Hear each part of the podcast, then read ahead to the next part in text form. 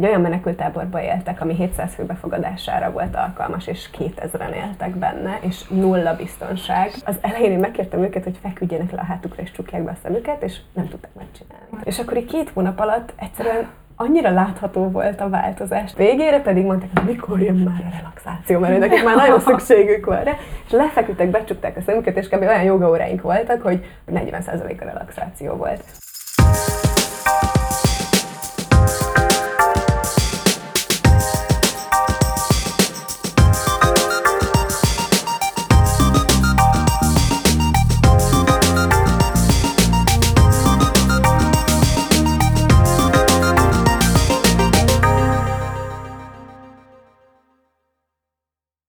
Sziasztok! Ez itt a Ki vagyok én podcast, én Kitty vagyok. Én Eni. A mai epizód egy nagyon köz- különleges epizód lesz, mert meghívtunk egy vendéget magunkhoz, akit már nagyon régóta szerettünk volna elhívni, és nem más, mint Kanner Anna. Üdvözlünk, Anna! Sziasztok! Előjáróban szeretnék annyit mondani, mielőtt hagyjuk Annát beszélni, mert most szeretnénk, hogy ő beszéljen többet, mert máskor csak a mi hangunkat halljátok hogy Annát az Adni Jóga által ismertük meg, amiről majd szeretnénk, hogy egy picit beszélj, hogy a hallgatók is megtudják, ha még nem ismerik, hogy ez mi. Egy podcastban hallottunk róla először, és már akkor nagyon megtetszett az ötlet, hogy egy ilyet csinálsz, meg egy ilyen kezdeményezésed van. És utána volt szerencsénk ahhoz, hogy az Impact Hub-ban személyesen is megismerjünk, és ott keddenként szoktál ugye jogát tartani, ahol, ahova mi is csatlakoztunk párszor, sajnos nem annyira sokszor, tehát többször enni. Igen, meg mert amúgy meséltünk is korábbi podcast részekben arra, hogy járunk oda, és ott ugye nem csak azzal ismerkedtünk meg, amit csinálsz, hanem veled is, és, és egy csodálatos személyiség vagy. Ezt szeretnénk, hogyha a hallgatók is, és igen, hogyha a hallgatók is hallanának, és ezt meglátnák, és uh, igazából akkor nem is szaporítanám tovább a szót. Enit, te még hozzáfűznél ehhez valami? Szóval először csak szeretnék megkérdezni tőled röviden, hogy hát ki is vagy te, így itt a De ki vagyok én podcastben, csak úgy, akik még így nem ismernek, csak néhány szóban, aztán majd jobban beszélgetünk uh-huh. más dolgokról. Ja. Néhány szóban borzasztó nehéz elmondani. Szóval igen, én most már körülbelül másfél éve az adni jogával foglalkozom, így az identitásomhoz elég közel áll, de alapvetően én történész vagyok. Angliában, Cambridge-ben végeztem három, most már lassan négy éve történelem szakon, és azóta egy elég kacskaringós utat jártam be, amikor hát igazából azt már régóta tudom, hogy valahogy emberekkel szeretnék foglalkozni, meg valamilyen társadalmilag hasznos tevékenységet szeretnék csinálni, és abban csúcsosodott ki ez az egész, hogy lassan két éve úgy döntöttem, hogy megpróbálom a saját kezdeményezésemet létrehozni, ami a, adni joga. Meséljek róla? Igen, ezt mindenképpen szeretnénk, hogy... Ez lett volna a következő igen, igen, igen, ez így. Mi is az az adni joga?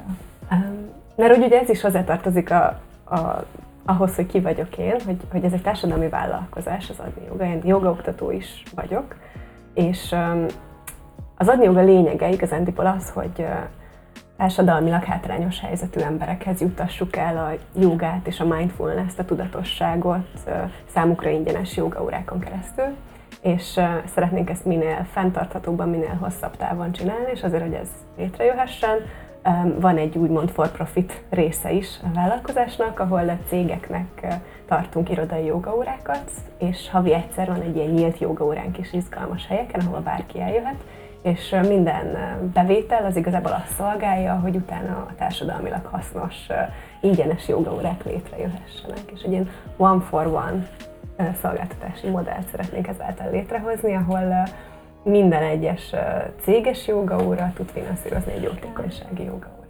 Hmm. Ez, ez annyira gyönyörű egyébként, hogy így kitaláltad, és erre majd szeretnénk is visszatérni később, mert jó lenne, ha a hallgatók is megtudnák azt, hogy hogy tudnak nektek segíteni, uh-huh. és ilyenek, de először még visszakanyarodva, hogy mégis hogy jutottál el addig a gondolatig, hogy te majd ezt az adni jogát itthon fogod csinálni? Hát jó kérdés. Um, hogy én... Mert igazából, amire ki akarok lyukadni, ugye um, mi is, uh, mert ugye beszélgettünk veled egy csomót, és nagyon uh-huh. szeretnénk, hogy a hallgatók is meghallják azt a részt, hogy, hogy így te önkénteskedtél. Ja, ezt És- arra szívesen mesélek. És az, az, az annyira gyönyörű, hogy az mindenkinek hallania kell róla. Szépen.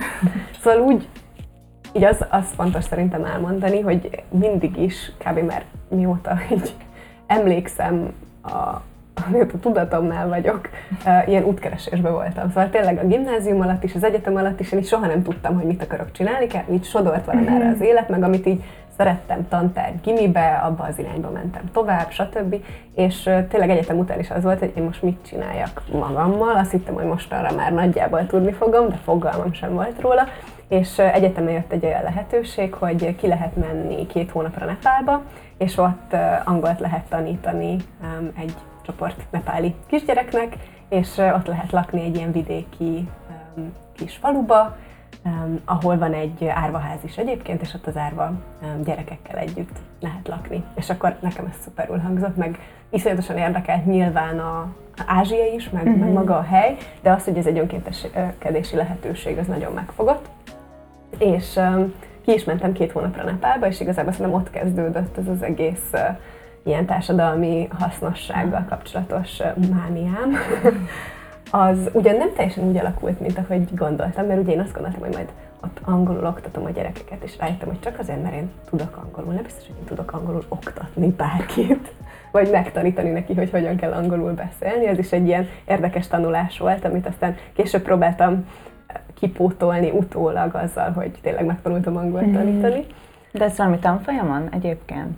Uh, igen, egy nyelviskolában dolgoztam, Aha, is ja. nagyon jó élmény volt. És um, szóval igen, szóval ott elkezdtem a felelős önkénteskedés gondolatával megismerkedni, mert hogy lehet, hogy ebből már, amit eddig mondtam, lejött, de ez nem egy felelős önkénteskedési pillanat volt részemről, amikor Nepálban voltam. Egyébként hiszen- ez tök fontos, hogy elmondod, mert annyian mennek ki úgy önkénteskedni, hogy erről nem tudnak, próbálnak segíteni, és így több kárt okoznak, mint hasznot. Pontosan, szerintem mindenképp googlizzátok le a volunturism kifejezést, mert eléggé tényleg egy káros dolog tud lenni, hogyha az ember úgy megy ki egy külföldi országba, egy másik közösségbe, hogy nincs is igazából semmiféle készsége ahhoz, hogy önkénteskedjen ott, és mondjuk pénzt is kérnek tőle, hogy um, hozzon, vagy gyűjtsön, vagy stb., akkor simán lehet, hogy igazából nem azért mész oda, mert te kell lesz ott, hanem csak azért, mert a pénzt tudod hozni, és ez egy nagyon káros dolog tud lenni, kifejezetten árvaházak tekintetében, ahol kb. 90% a gyerekeknek egyáltalán nem is árva. Aztán, igen, ez Igen, érdekes. mindenképp googlizatok rá, érdekes téma, Um, de utána igen, legyen nálatok egy kocka csoki, vagy ilyesmi, hogy visszahozzátok a, magatokat az életbe, mert elég szomorúdott. Szóval igen, de rengeteget tanultam belőle, és megfogadtam, hogyha um, ezután bármikor is önkénteskedek, akkor azt csak akkor teszem, hogyha úgy érzem, hogy tényleg megvan a képességem hozzá, um, rendes interjú folyamaton megyek keresztül, Mhm. képzést kapok, pontosan tudom, hogy mit kell csinálni, és pontosan tudom, hogy van mögöttem egy olyan ilyen biztonsági háló, ami, hogyha bármi probléma van, akkor engem is meg tud tartani. Mert hogy egy csomószor igazából azt gondoljuk, hogy önzetlenségben csináljuk Igen. ezeket az önkénteskedési tapasztalatokat, de azért érdemes egy kicsit reflektálni arra, hogy most az ember önmagának akar-e Igen. valamit kinyerni az egészből. Szóval magával az önkénteskedéssel tudtam, hogy megtaláltam egy nagyon szép dolgot, meg valamit, amit én így örökre szeretnék az életemben megtartani. Um, és um, amikor um, ezután újra önkénteskedésre adtam a fejem, akkor egy olyan szervezethez jelentkeztem, akik uh, Görögországban egy menekült táborba uh, gyerekeket uh, tanítottak, és um, egyébként csak online találtam a lehetőséget, de egy rendes interjú procedúra volt, ugyanúgy, mint hogyha egy fizetett állásra jelentkeznék, be kellett küldeni a CV-met, a motivációs levelet. Szóval, hogy tényleg nagyon szimpatikus volt már az is, hogy Ez egy profibbnak tűnt. nagyon, igen, tényleg. Pedig egyébként utólag kiderült, hogy ez egy 25 évesek által vezetett szervezet volt, tehát teljesen ilyen grassroot fiatalok oda költöztek a világ minden részéről, és azt mondták, hogy ők ezt itt vinni fogják, mert óriási szükség van rá.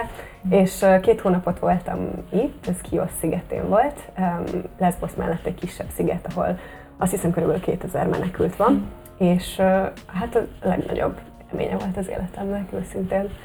Um, mindenféle, szóval, hogy minden komplexitásában, mert nem volt egy egyértelműen pozitív élmény, nem is volt negatív se, viszont annyit tanultam belőle, amennyit szerintem az előtti 23 évben összesen körülbelül.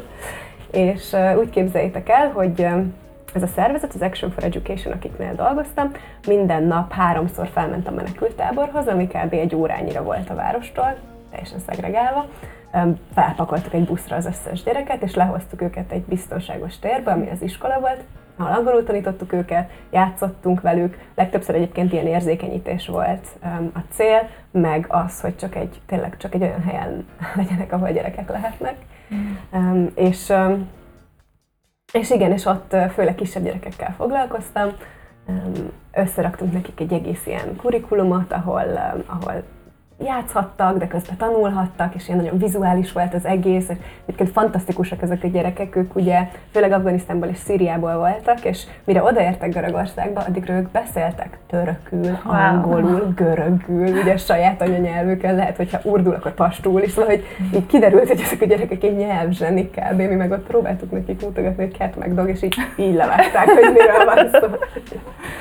Um, és itt történt az, hogy um, oda jött hozzám egy önkéntes, hogy a Youth Centerbe, ahol főleg uh, ilyen 18-tól 20x-ig jártak fiatalok, van egy csoport nő, akik uh, eddig zumbáztak, de az önkéntes, aki eddig zumbázott velük, ő uh, visszament mhm. Hollandiába, és most szeretnének még valami mozgást végezni. És nekem még két hónappal ezelőtt fejeztem be a jogaoktató képzésemet, soha életemben senkinek nem oktattam semmit, kb. csak a vizsgámon, amikor nem is emlékszem rá, annyira izgultam és mondtam, hogy hát én amúgy egy jogoktató vagyok, de hogy azért vigyázzunk ezzel a kijelentéssel, és mondták, hogy hát nincs semmi tétje, csak próbáljam ki, csak. És tök jó volt, hogy valaki Igen. azt mondta nekem, hogy vagy ebbe kb. nem tudsz elbukni, és nagyon jó volt, hogy egy ilyen külső hatás, egy ilyen visszaigazoló hatás bejött ebbe az egészbe, és tettem, hogy jó, megpróbálom, bár ők ugye angolul nem nagyon beszéltek, mm. én meg nem beszéltem semmi nyelven, ahogy ők, és um, utána két hónapig jogáztunk együtt Aztán. minden héten, és tényleg, szóval annyira hihetetlen tapasztalat volt rá. Nekem is rengeteget segített a joga, amikor én egyetem alatt rátaláltam, kikapcsolni, meg csak egy picit leállítani az agyamnak a kattogását, de az, hogy ezek a nők, akik egy olyan menekültáborba éltek, ami 700 fő befogadására volt alkalmas, és 2000-en éltek benne, és nulla biztonság, mm. folytat, hogy pisilni nem tudtak elmenni, főleg, hogyha sötét volt, és, és ott lehettek egy térbe, ahol az elején én megkértem őket, hogy feküdjenek le a hátukra és csukják be a szemüket, és nem tudták megcsinálni. Tehát azt mondták, hogy ők nem tudnak egyrészt így, így feküdni, hogy nyitva van az ő, ők, ők úgy tudnak csak lenni, hogyha folyamatosan készenlétben vannak, és hogy szemet becsukni, ez meg biztos, hogy nem. És akkor így két hónap alatt egyszerűen annyira látható volt a változás. Tudjátok, hogy a közepén már mondjuk jó lefeküdtek, becsukták a szemüket, de folyamatosan így beszélt a szájuk, hogy, hogy láttam, hogy valamit így mondogatnak maguknak. És a két hónap végére pedig mondták, hogy mikor jön már a relaxáció, mert nekik már nagyon szükségük van rá. És lefeküdtek, becsukták a szemüket, és kb. olyan jogaóráink voltak, hogy mit tudom én, tényleg 40% a relaxáció volt. Úgyhogy nem értettük egymás nyelvét. Tehát olyanokat mondtam nekik, hogy breathe out, bye bye sad, breathe in, hello happy. Ah, ennyi, és így tökéletesen megtette a hatását. Nagyon fantasztikus élmény volt, és ekkor egy éjszaka ébren maradtam, nem tudtam aludni, és elkezdtem ezen gondolkodni, hogy hogyan lehetne ezt itthon is megvalósítani. A saját közegemben, a saját társadalmamban, ahol nagyjából értem így a, a társadalmi problémákat, és, és biztos vagyok, vagy biztos voltam benne, hogy is segít. Én egyébként még annyit szeretnék kérdezni. Ugye te nem is úgy kezdtél el ugye jogázni, ezt a jogaoktatóit csinálni, hogy te tanítani akarod majd. Nem, sőt, a folyamat kellős közepén biztos voltam benne, hogy ez nem nekem való. Itt nem csak jogázni kell, hanem tényleg oktatni embereket, és hogy olyan én eléggé tudok-e ilyen tanár szerepben, vagy tanító, nem is tudom, hogy, hogy mondjam, milyen szót használjak rá.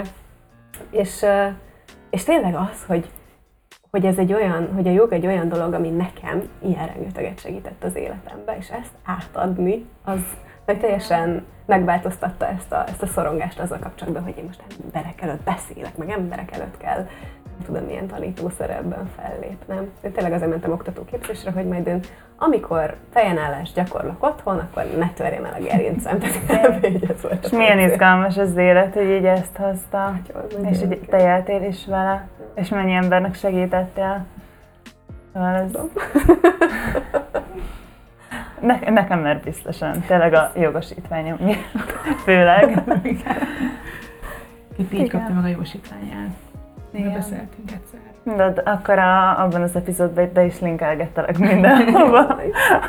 Itt elment az órádra, utána pedig letette a jogsit. Igen. Ez, a- ez a legtökéletesebb reklám, hogyha jogsira van Igen. szüksége, csak küldhet. Adni Ilyen jogra. side business lehetne csinálni. Hmm. És akkor hazajöttél, és hogyan kezdted el ezt egyáltalán? Hát egyébként úgy, hogy úgy vágtam bele, hogy ennek adok egy pár hónapot, még akkor sem voltam teljesen biztos abban, hogy el akarom kezdeni, elkezdtem állásokra jelentkezni megint, ez már itt több egyszerre fordult elő az életemben, hogy na, megint itthon vagyok, Igen. megint mit csináljak, milyen állásra jelentkezzek, és egyszerűen nem találtam semmit, ami nagyon tetszett volna az elején, és úgy döntöttem, hogy jó, ameddig így keresgélek, meg ameddig az idő engedi, addig felkeresek pár jótékonysági szervezetet, és csak elmegyek én így jogát oktatni oda. És akkor három szervezetet kerestem fel.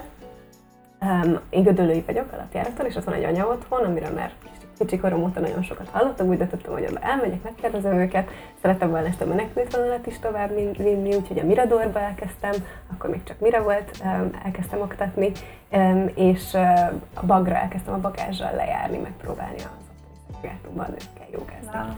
És tényleg az volt a visszajelzés, hogy ez egy olyan dolog, ami egyébként nem tudna eljutni ezekre a helyekre, és milyen szuper, hogy én önkéntesen jövök és csinálom. Akkor te voltál az első, aki így um, valamilyen mozgás formájában így elkezdett foglalkozni ezekkel az emberekkel, ezeken a helyeken? Hát jogával, Jogával mindenképp. kell. Igen, igen, igen. Azt hiszem, hogy, hogy jogával igen. Egyébként nem tudom biztos. Szóval szerencsére a jótékonysági szervezetek, akiket most elmondtam, és akikkel azóta is kapcsolatban állunk, annyira komplex, meg annyira fantasztikus programokat tudnak létrehozni eleve a kezdvezményezetjeiknek, úgyhogy mi igazából csak egy ilyen egy extra pluszt hozunk abba bele, amit ők már szuper jól csinálnak. De hogy, hogy aztán szembe találkoztam azzal a problémával, hogy ahhoz, hogy most így rendesen, tényleg rendszeresen igazán jogázzunk, szükség lenne matracokra. És honnan szerezek matracokat? Úgy döntöttem, hogy a barátaimnak tartok jogaórákat, és azt mondom nekik, hogy dobjatok bele ebbe a, nem tudom, befőttes üvegbe egy kis pénzt, mert hogy én arra gyűjtök, hogy matracokat vegyek azokra a helyekre, ahol önkéntesen oktatok jogát. Ekkoriban egyébként már nagyon sokat olvastam a társadalmi vállalkozásokról, meg nagyon, valamennyire ki voltam ábrándulva ebből a tradicionális segítségnyújtás és ruhaadományozás és stb. témából, és akkor elkezdtem nagyon érdeklődni az iránt, hogy hogy lehet ezt tényleg fenntarthatóan csinálni, meg, meg valami az üzleti élet profizmusát Aha. valahogy belehozni a non-profit szektorba, és karácsonyra kértem egy csomó ilyen társadalmi vállalkozással kapcsolatos könyvet, azokat bújtam, Aztán. és valahogy így tényleg, ahogy mondod, szóval, hogy két külön út valahogy egymásba, szóval, hogy így összetalálkoztak ezek a dolgok. És igen, és rájöttem, hogy ez lehet, hogy egy bizniszmodell, hogy a barátaim jönnek és adnak pénzt arra, hogy én matracokat vagyok a jótékonysági órán. Akkor ezt, ezzel a fogalommal, hogy társadalmi vállalkozás, tulajdonképpen egy keresgettél olyan dolgokat, hogy hogy lehetne összeegyeztetni ugye azt, hogy te önkénteskedsz, vagy hogy csinálsz valamit azzal, hogy ez valami biznisz formában, és egyszer csak megláttad ezt a fogalmat, hogy van ilyen. Mert én Magyarországon nem is tudom, hogy vannak, vagy, Van, vannak, de itthon még de nem, hogy nem igen, mert nekem annyira nem- ismeretlen volt ez. Igen. Nagyon sok embernek amúgy még tök ismeretlen a fogalom. Igen, szerintem is. Főleg, hogy azért egy... Szóval hogy én, én ilyen tök kis példákba találkoztam vele először, hogy egy jótékonysági szervezet, aki egyébként is ugye természettel foglalkozik, és mézet árul, és akkor mm. tudjátok, tehát ilyen apró kis dolgok, és aztán azt hiszem egy tettókot hallgattam meg erről, ami nagyon meggyőzött, mert szívesen azt hiszem Kerin Creed a nőci neve, dél-afrikai, aki itt tartja, nézzétek meg, nagyon jó. Akkor majd ezt is belinkeljük, igen. Szuper, tényleg nagy, nekem az így teljesen egy új perspektívát mutatott meg ezzel az egész témával kapcsolatban. És amikor először találkoztam a kifejezéssel, akkor meg én úgy döntöttem, hogy ennek utána megyek, és a könyvek mellett egyébként a Corvinuson találtam egy órát, ami a mester szakos diákoknak egy társadalmi vállalkozások és szociális gazdaság című óra, Matolai Réka és Pataki György tartja, és írtam nekik, hogy hát én nem vagyok 30-as diák, de hogy tök szívesen beülnék, ha nem bányátok, jönnék, és mondták, hogy ja, hát persze, nyugodtan jöjjek, és első alkalommal, amikor bementem, leültem, oldalra fordultam, és ott ült mellettem Szabó Judit, akivel azóta is együtt csináljuk az adni jogát, és ő Nem, is. Wow! De ezt nem tudtuk, igen. Úgyhogy ezek ilyen, a, tényleg ahogy az élet így, rá, igen, így rávisz ezekre a Hmm. tapasztalatokra. Ez igen, és akkor ott így elkezdtem mondjuk neki erről mesélni, hogy te milyen okból jöttél ide? Mert És ő is? Aha. Hát az volt, hogy hogy mondták, hogy ez volt az első óra ezen a kurzuson, és mondták, hogy jó, hát akkor mutatkozzunk be. És tudjátok, ez a síri csönd, mindenki Okay. És úgy voltam, hogy pff, én nem ismerek itt senkit.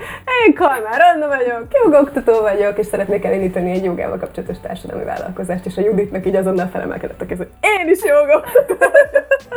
És akkor kb. a Aztán. következő óra után mondtuk, mondtuk, hogy így ígyunk meg egy kávét, akkor neki még egy elég rugalmatlan ilyen multis munkája volt, és akkor úgy voltunk vele, hogy jó, hogy most erre nincs idő, de hogy egyébként mennyire tök jó, jól tudunk beszélgetni ezekről a témákról, meg még, még más erősségeink is Aha. vannak, tehát simán lehet, hogy működne, és egyébként egy évvel később volt az, hogy a Judit megint megkeresett, hogy most már tényleg tudna Ez jelenni. igen.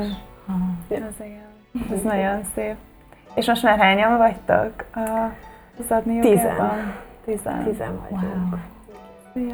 Jó, hát ezt úgy képzeljétek el, hogy ugye jogaoktatók vagyunk, szinte mind. Jótékonysági órákat és irodai jogákat tartunk, és ez nem azt jelenti, hogy 10 fő full-time-ot dolgozik Aha. az adni jogánál, hanem egy csomó mindenkinek van civil állása, vagy nem tudom, hogy mondjam, napközbeni állása, igen. és akkor, amikor van ideje, akkor adni jogázik. És az oktatóknál is próbáljuk azt megvalósítani, ami magába a bizniszmodellbe is központi, hogy ez a van forma a rendszer, tehát hogy minden oktatónk tart jótékonysági Mhm. órát is, és szeretnénk, hogy minden oktatónk tartson céges jogát is. És akkor hol tartotok most így órákat? Hát most ö, 10 jótékonysági óránk van, Öm, van két menekült csoportunk, öm, van ö, bántalmazott nőknek egy csoportunk, van fogyatékelő fiatal csoportunk, öm, gyerekekkel is foglalkozunk, ott ö, állami gondozásban lévő gyerekek, szegregációban élő vagy szegénységben élő gyerekekkel foglalkozunk, és januárban elindult most egy új óránk, ahol fogyatékkal élő fiatalok és gyerekeknek a szüleivel jogázunk. Aztán. És ez most annyira bejött, hogy lehet, hogy vagyis, hogy hát biztos, hogy márciusban is indítunk egy új ilyen. Azt a mindenét. Úgyhogy igazából itt, amikor célcsoportot választunk, akkor két dolgot veszünk figyelembe. Az egyik az, hogy az oktató, aki azt a csoportot vinni fogja, a társadalmi érzékenységei milyen irányba mutat, tehát mi az, ami iránt úgy érzi, hogy elkötelezetten hosszú távon tudna dolgozni önkéntesen. És a másik pedig az, hogy, hogy általában olyan emberekkel dolgozunk, aki, akik valamilyen módon nem tudják megengedni maguknak azt, Mhm. hogy egyébként jogázzanak. Lehet ez idővel kapcsolatos dolog, vagy vallással kapcsolatos dolog, valamilyen kirekesztettséggel kapcsolatos, vagy akár pénzügyi dolog.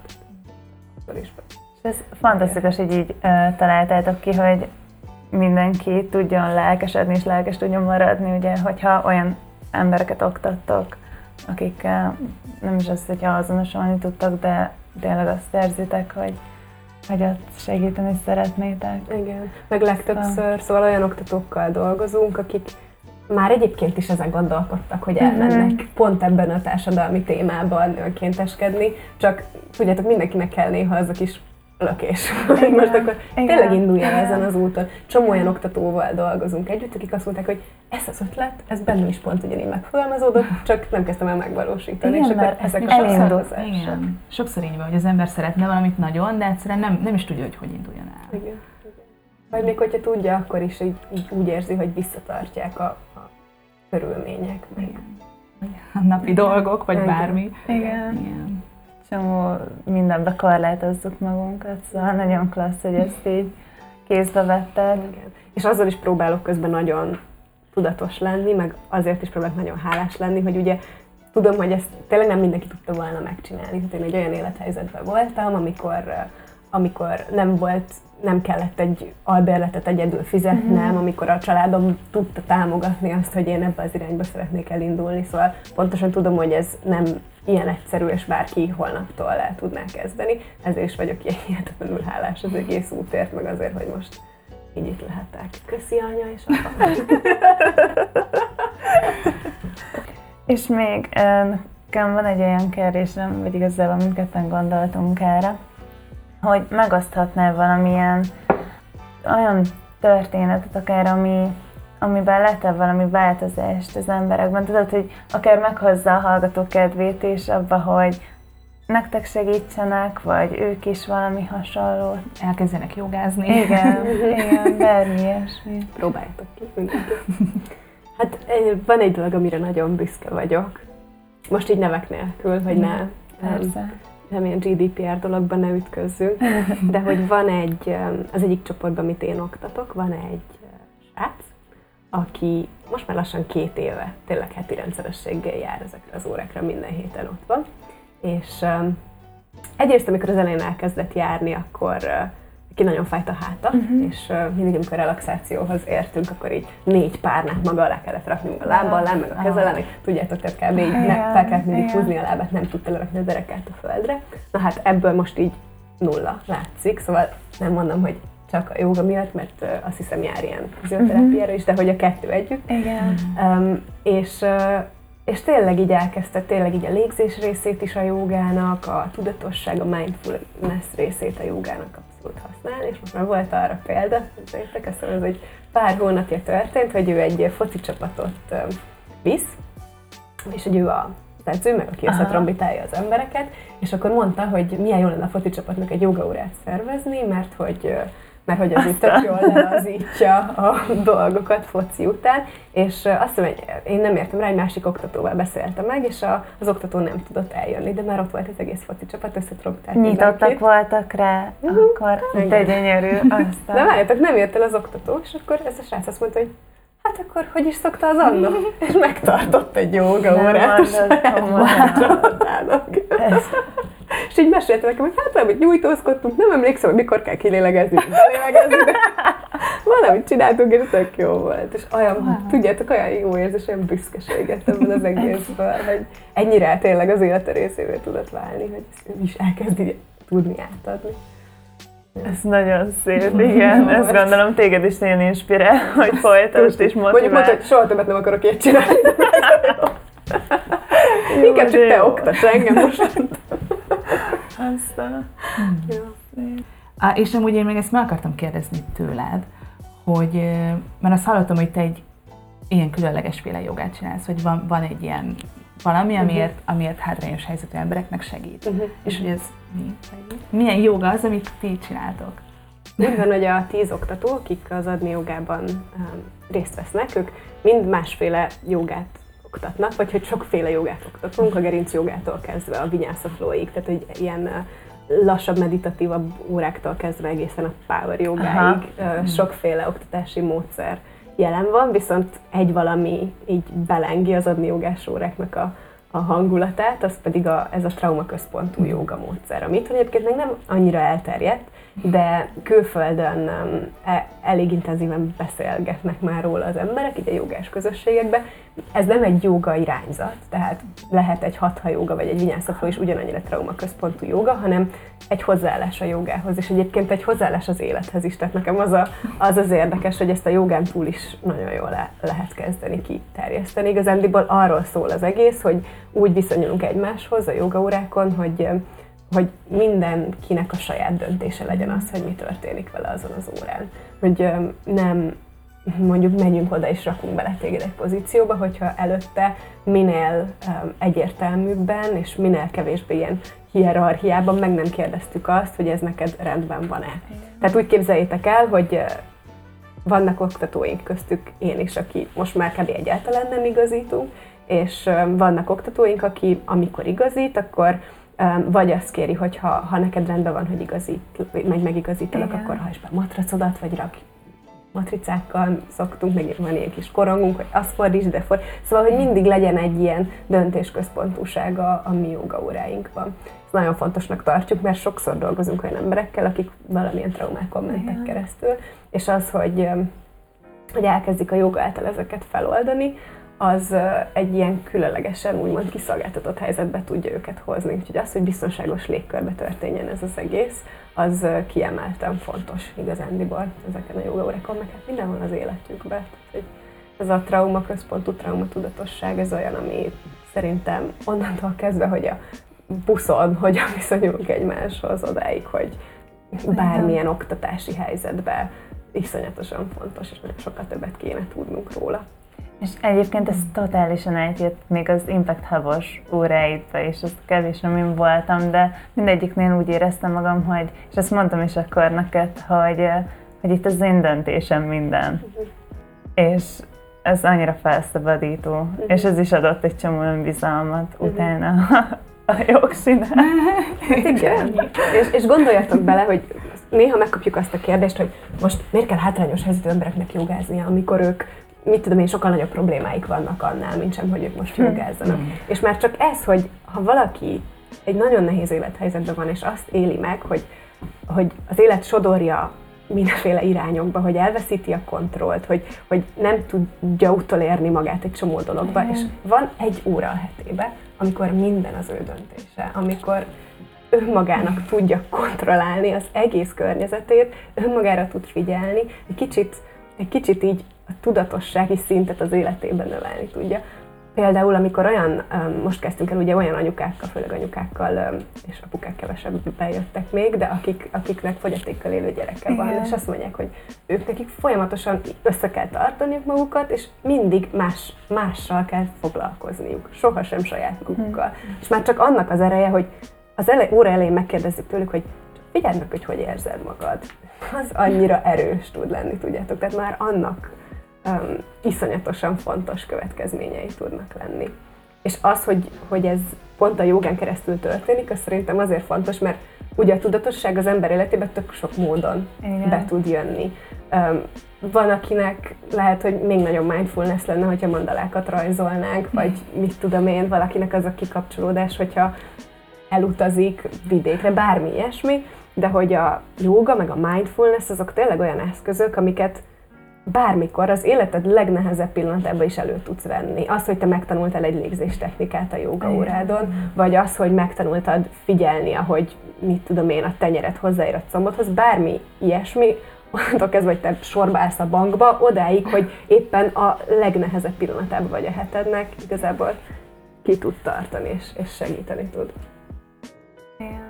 És annyira, egyre több ember ismerkedik meg ezzel tulajdonképpen, hogy, hogy vannak ilyen eszközeink, és ezt nagyon jól mondtad, hogy tényleg bármikor elérhetőek, mm. mert nyilván utazni nem biztos, hogy bármikor el tudunk menni.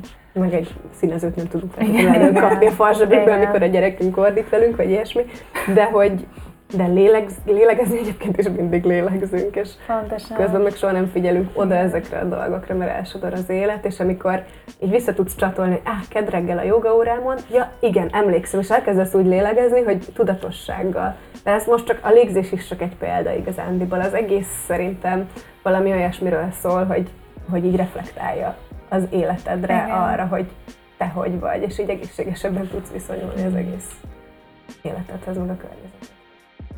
A mindfulness egyébként neked ezáltal jött az életedbe? Tehát, hogy elkezdtél jogázni, uh-huh. és vagy előtte is volt már valami ilyen vonal, hogy tudatos jelenlét, vagy tudatosság, vagy ez így egyszerre kezdődött, hogy így megismerted ezt? Igen, és akkor ismertem meg, amikor úgymond krízis helyzetbe kerültem, szóval Igen. szerintem sok ember így Igen. van ezzel. Um, az biztos, igen. van. Én egyetemen voltam, um, és uh, ugye Cambridge-be jártam, iszonyatosan nehéz volt, tényleg vért izzadtam, és uh, nagyon új szituáció volt az, hogy úgymond minden rajtam múlt. Tehát, hogy tudtam, hogy egy hét alatt meg kell írnom egy eszét, és el kell olvasnom tíz könyvet, vagyis, hogy ki kell belőle nyernem a releváns információt, de onnantól semmi, tudjátok, tehát struktúráld magadnak az idődet, döntsd el, hogy mikor vagy a könyvtárba, hogyan szerzed meg azt az információt, milyen ritmusban, és az lett az eredménye nekem, hogy folyamatosan kattogtam, folyamatosan aggódtam, és egy pillanat is tudtam abból kikapcsolni, hogy nekem most valami mást kéne csinálnom.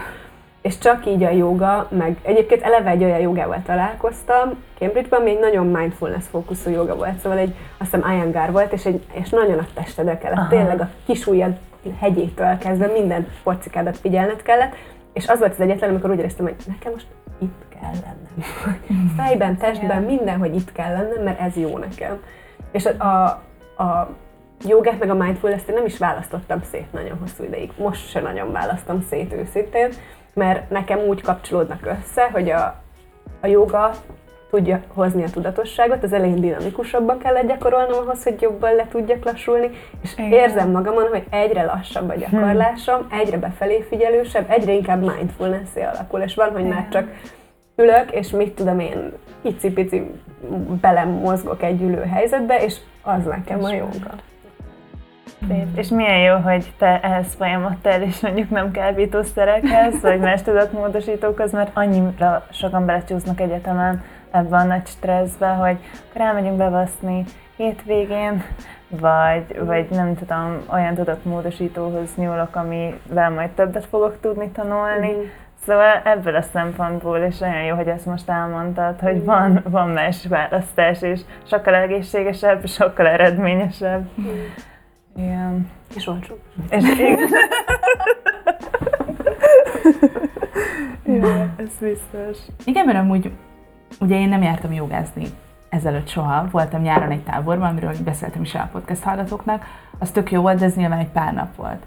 És így nekem is nagyon fájt a hátam, de hogy így elkezdtem járni hozzád, most ugye ne, most beszéltünk erről, hogy nem tudok most járni egy pár hétig, de de hogy így tök sokat segített, meg így tényleg ott így reggeli reklám, de amúgy tényleg, hogy tényleg nagyon sokat segít. Uh-huh. Mert, mert, mert tényleg ugye a végén is az a relaxáció, meg végig ilyen, szóval nem ilyen nagyon gyors, mert nekem, nekem a nyári tábor kicsit nehéz volt, hogy tényleg nehéz pozok voltak, nyilván a lefelnéző kutyám még nem tudok csinálni. Meg amúgy azt igen, hogy, hogy még ott az Impact hub is láttam, hogy csinálod ezt, hogy például a végén, amikor van a relaxáció, akkor mindig megkérdezed, hogyha nem szeretnéd, hogy mondjuk nem, le, lenyomd a vállam, uh-huh. akkor csináljak így, vagy így, vagy valahogy. Uh-huh. És ez tök jó, uh-huh. így, semmi csak kötelező. Meg uh-huh. hogy nem érzed rosszul magad. Mert én például ilyenekbe csúszok bele, hogy mondjuk rosszul érzem magam, hogy nem tudom megcsinálni. Uh-huh. És akkor, hogyha mondjuk így folyamatosan kiigazítgatnál, akkor lehet, hogy úgy érezni, hogy úristen, ezt tudom megcsinálni, és akkor vagy. ezen stresszelnék, és ennyi, Igen. el is ment az egész. És visszatérünk az egóhoz, amikor igazából Igen. azért csinálod, hogy az egód jól érezze magát. És Igen. szerintem is, tehát ez, ez egy tök fontos dolog, és oktatóként is, most is néha rám jön az az érzés, hogy úristen, hát, hogy unalmasak az óráim az embereknek, mert nem dinamikus. És aztán visszacsatolok így a saját élményem hez, amikor úgy éreztem, hogy ez a joga óra rohadtul unalmas. És aztán belegondolsz, hogy vagy elkezdhetném belengedni magam, és akkor abban maradna ez az unalom érzet, mert mm. azért unatkozom, mert ahhoz vagyok szokva, hogy óriási fordulatszámon pörgök, 0-24 az életemben, lehet, hogy most akkor megengedhetem magamnak, hogy itt ne unatkozzak. Pontosan. Úgyhogy azóta jó, néha még elkap ez az érzés, de hogy most már itt teljesen szégyenérzet nélkül unalmas jogaórákat tartok. és igen, néha ugyanaz a póz következik egymás után két héten. És nem baj, mert hozzá kell szoknunk, hogy az életben egyébként is ugyanazok a dolgok következnek egymás után. Az biztos. Hmm. Ja. És egyébként, visszajelzésként én egyszer sem unatkoztam én, én sem. szóval jaj. Na, és uh, ugye mondtam már az elején, hogy szeretném ezt felhozni, hogy uh, ha nektek segíteni szeretnének, Uh-huh. Például akár azzal, hogy csatlakoznak jogaórákra, vagy hogy valaki nagyon nem akar jogázni, vagy a ország másik végén él, de nagyon szeretne nektek segíteni, akkor hogyan tudna? Köszi szépen, hogy megteheted ezt a kérdést. Hát alapvetően az, aki Budapesten él és megteheti, ez két sőt három módon tud segíteni nekünk ahhoz, hogy a, joga, a jótékonysági jogaóráink létrejöjjenek, hogyha esetleg mondjuk egy cégbe dolgozol, ahol akár van, akár nincs irodai joga, de úgy látod, hogy lenne nyitottság erre, hogyha beajánlasz minket, akkor az egy óriási segítség. Úgy látjuk, hogy ezt tudja majd a, a hosszú távú um, fenntarthatóságot megadni uh-huh. um, a jogaóráinknak. Vagy pedig egyébként van kedreggelenként az Impact Hubos joga, ahol mindenképp el tudtak jönni, és vannak egyéb pop-up óráink is, amiről meg Facebookon tudtak értesülni, hogyha követitek az adni jogát. Vagy pedig eseményekre is szívesen kijövünk, akár konferenciákra, akár fesztiválokra, fesztiválokra nagyon szívesen. Úgyhogy ilyennel kapcsolatban is, hogyha ha esetleg releváns, akkor lépjetek velünk mindenképp kontaktba. És hát egyébként egy alapítvány vagyunk, tehát ugyanúgy, mint, mint a legtöbb alapítvány tudtak adományokkal támogatni minket, bár nagyon szívesen adunk cserébe dolgokat, úgyhogy ha esetleg nem vagytok budapestiek, de Budapesten jártok, akkor mindenképp nézzetek be egy órákra. Na de meg is fogok akkor osztani minden linket akkor, ahol rátok tudnak majd találni, mert én is szerettem volna tudni ezt, ezért is keresztelek meg, hogyha mondjuk csak hallgatóként most hallok először erről. Ez nagyon klassz. Hmm. És még így az jogával kapcsolatban, hogy mik a célok, vagy van valami mondjuk erre az évre valami tervetek, Ú, hova igen. szeretnétek eljutni. Nagyon részletes tervünk van, és hihetetlenül izgalmas. Fedezeti pontunkat szeretnék elérni. Nem, de tényleg, szóval, hogy ö, azt arra talán még nem beszéltem, hogy én a, amikor elkezdtem az adni jogát csinálni, aztán utána találtam egy félállást, és úgy tudtam magam fenntartani, hogy a, a, annak a bevételébe. Viszont az adni jogát önkéntesen csináltam, és egészen pár hónappal ezelőttig teljesen önkéntesen vittem ezt a vonalat, viszont elkezdett egyre inkább egyértelművé válni az, hogyha ezt hosszú távon akarjuk csinálni, szervezetként akarunk működni, akkor ez így nem fenntartható.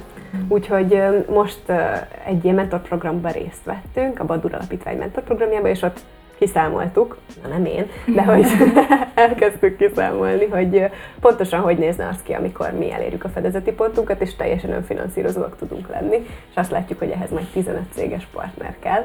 Um, ami még messze van, de úgy döntöttünk, hogy megpróbáljuk ezt 2020-ban elérni. És hogyha elérjük azt a fedezeti pontot, akkor igazából ott egy kész társadalmi vállalkozási modell, amivel bebizonyítjuk, hogy ez egy olyan vállalkozás, ami társadalmi hasznot termel, és mégis teljesen fent tudja tartani magát. Nem kell bele extra pénz, nem kell bele pályázat, hanem kész, blueprint, nyugodtan bármilyen szempontból lehet implementálni, mert szerintem az adni joga modellje az egy részben működik nyilván a jogára, de hogy bármiféle ilyen, ilyen segítségnyújtás, mentális segítségnyújtásra működhetne. Igen. Akkor is, hogyha nem van for van, de hogy mit tudom én, egy pszichológus minden tíz megtartott terápia után azt mondja, hogy egy 11-et ingyen fogom egy olyan embernek tartani, akinek iszonyatosan szüksége van rá. Úgyhogy szerintem ez még akár egy ilyen önmagunkon túlmutató dolog is tudna lenni, hogyha ott lenne egy bizniszmodell, ami validálva van, le van írva, hogy ez önmagát teljesen fel tudja tartani, és mások, akik esetleg más területen szeretnék megvalósítani, ugyanúgy oda hozzá Igen. tudnának nyúlni. Igen. Ennek mindenképpen el kéne terjednie szerintem itthon. Mert ugye én az Impact hub dolgozom, tehát nyilván onnan meg ezt mindenki itt már tudja, de, de ugye mi is eh, keresünk társadalmi vállalkozókat, hogy ugye ők is eh, dolgozzanak nálunk, és itthon még nagyon sokan nem is ismerik ezt a szót. Vagy, vagy nem, nem tudják, hogy mi az. És ezért is akartunk veled erről is beszélni, mert szerintem a hallgatóknak is egy nagy része még nem hallott erről, pedig, pedig szerintem ez is nagyon összefügg már csak a tudatosság mindfulness fogalmával, hogy tényleg, hogy esetleg egy olyan célért dolgozom, vagy hogy segítek másoknak, miközben nekem is jó, mert nyilván nem tudom magamat is tartani. Igen. Vagy szóval, hogy, hogy ez tök jó lenne, hogyha tényleg egy ilyen így megvalósulna. Igen. Meg én ebben egy nagyon is. nagy ilyen változás, társadalmi változás generáló erőt látok, mert ugye tradicionálisan azt gondoljuk, hogy vannak ezek a szektorok, működnek teljesen külön, állami szektor, Igen. pénzügyi szektor az ugye pénzügyi értéket teremt, és akkor vannak a civil szervezetek, akik megsegítenek az Igen. embereken. De így kicsit belefagyunk ugye ebbe a konstrukcióba, míg hogyha azt mondjuk, hogy igazából minden szerveződés, minden intézmény, minden ember tud azért tenni, hogy társadalmi értéket teremtsen, és hogy egymást felkoroljuk, egymásnak segítsünk, akkor lehet, hogy ebből a befagyásból sokkal, egy, egy sokkal nyitottabb Igen. társadalmat tudunk létrehozni. És szerintem a társadalmi vállalkozások az egy nagyon fontos első lépcső e felé, hogy, hogy amikor valaki el, elindít egy vállalkozást, vagy egy kezdeményezést kigondol, akkor belegondoljon abba, hogy a környezetembe élő, közösségembe tartozó embereken ezt hogyan tudna segíteni. És Igen. akár a legkisebb dolgokkal is segíteni tudunk És embereken. pont ezt akartam mondani, hogy egy ilyen apró kis erőfeszítéssel, és annyit tudunk, mert például azzal, hogy elmegy valaki egy ilyen jóga órára, és akkor onnan ti tudtak még tovább segíteni, szóval ez csodálatos, nagyon. Meg jó, hogy így végre nálam is összeállt, hogy pontosan mégis mi ez a, a társadalmi vállalkozás. Oké, hát nagyon, nagyon köszönjük neked, ez nagyon érdekes volt, és mindent be fogunk majd linkelni, meg mindent, hogy tudjanak hozzá menni, meg hozzátok, és sok szerencsét kívánunk, és nagyon köszönjük, hogy el tudtál jönni. Viszont van még egy utolsó kérdésünk, amit mindenkitől megkérdezünk, akik interjúra jönnek hozzánk, és ez pedig nem más, mint az, hogy szerinted mi az élet értelme? Ha tudnám, ugye? Az élet értelme. Számodra. Hmm. Számomra, Számodra. igen, így jobb. Így. Számodra. Kevésbé izzadok, amikor próbálok válaszolni. Számodra mi az élet értelme? Számomra küldetéstudat, az élet értelme. Hmm. Mondjuk most elég szakmai síkon gondolkozom, tehát nyilván családom, a barátom, a barátaim, a kutyám, az életértem. De hogy nekem mindehez az, hogy megtaláltam egy küldetéstudatot az életembe, az egy extra értelmet, az értelmet. hozzá. Úgyhogy nagyon remélem, hogy minél többen meg is ugyanígy rátalálni. És nagyon köszönöm, nagyon jó volt. Nagyon köszönjük. Igen. Remélem Szépen. érdekes volt. Nagyon érdekes volt. Köszönjük. Köszi. És akkor reméljük, hogy. Sokatokkal találkozunk a joga órákon. Igen. De nem az Impact Hub-ba találkoztok, mert én oda, oda járom. Gyertek. És minden linket leteszünk, és nagyon szépen köszönjük, hogy itt voltál. Nagyon köszönöm, hogy itt csak így tovább. Viszont kívánjuk. Igen. Szuper. Igen. Hát jó, akkor Két hét múlva találkozunk, és köszönjük, hogy itt voltatok. Sziasztok! Sziasztok!